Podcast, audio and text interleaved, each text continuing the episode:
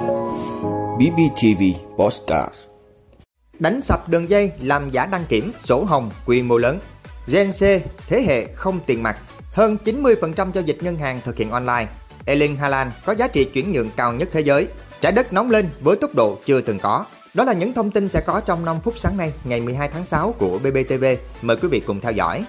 Thưa quý vị, đại diện phòng tham mưu công an thành phố Hồ Chí Minh cho biết, cơ quan cảnh sát điều tra công an thành phố Hồ Chí Minh vừa triệt phá đường dây làm giấy tờ giả quy mô lớn và bắt giữ 12 người. Theo công an thành phố Hồ Chí Minh, quá trình điều tra, công an xác định Trần Tiến Thành 35 tuổi ngụ tỉnh Đắk Lắk lên mạng xã hội đặt mua bằng lái xe giả và thấy việc làm giả có lợi nhuận nên Thành nảy sinh ý định làm giả các tài liệu để bán kiếm tiền.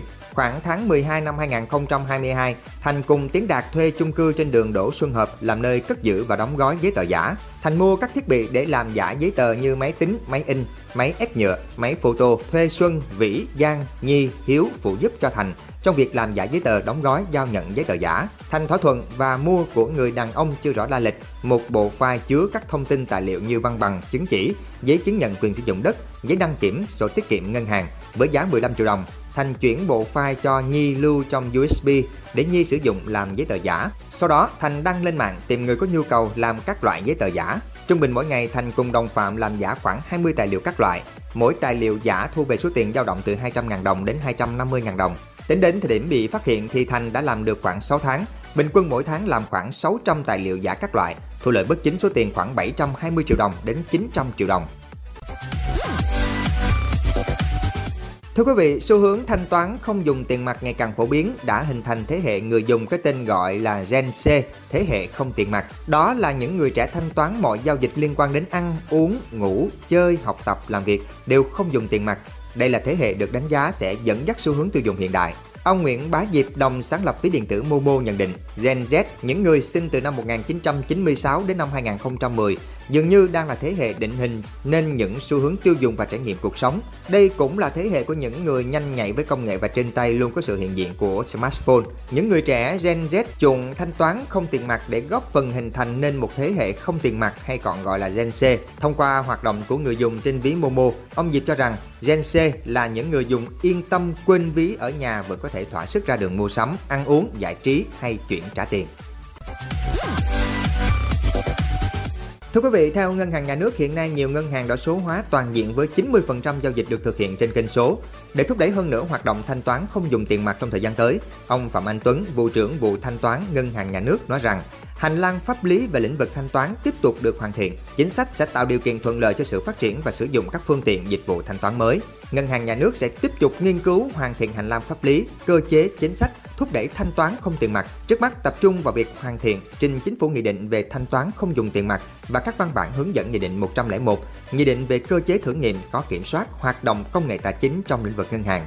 Đồng thời, Ngân hàng Nhà nước chủ động ra soát xây dựng kế hoạch sửa đổi các văn bản quy phạm pháp luật thuộc thẩm quyền của Ngân hàng Nhà nước về ứng dụng chia sẻ dữ liệu trong hoạt động ngân hàng. Ông Tuấn nói, ngoài ra, Ngân hàng Nhà nước sẽ tăng cường phối hợp Bộ Công an và các cơ quan liên quan trong quá trình nghiên cứu xây dựng cơ chế chính sách và thực hiện công tác bảo đảm an toàn an ninh, đồng thời thúc đẩy ứng dụng công nghệ số, khai thác hiệu quả dữ liệu trong thiết kế, phát triển và cung ứng sản phẩm dịch vụ tiện ích phù hợp với nhu cầu, hành vi của từng nhóm đối tượng khách hàng. Đi cùng với đó là công tác đảm bảo an ninh an toàn và bảo mật thông tin khách hàng, tăng cường đảm bảo an ninh an toàn hệ thống công nghệ thông tin trong ngành ngân hàng, bảo vệ quyền lợi hợp pháp của khách hàng.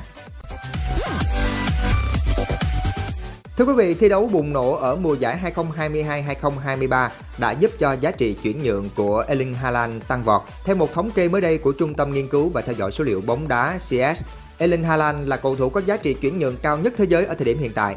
Vào mùa hè này, nếu một đội bóng này muốn có chữ ký của tiền đạo người Na Uy sẽ phải bỏ ra số tiền khoảng 262 triệu đô la Mỹ. Xếp thứ hai và thứ ba lần lượt là hai ngôi sao trẻ Junior và Saka. Cả ba cầu thủ này còn thời hạn hợp đồng khá dài với đội bóng chủ quản và đó là một phần nguyên nhân khiến cho giá trị chuyển nhượng của cả ba lại cao đến như vậy. Một ngôi sao đáng chú ý khác cũng góp mặt trong top 10 là Kylian Mbappe.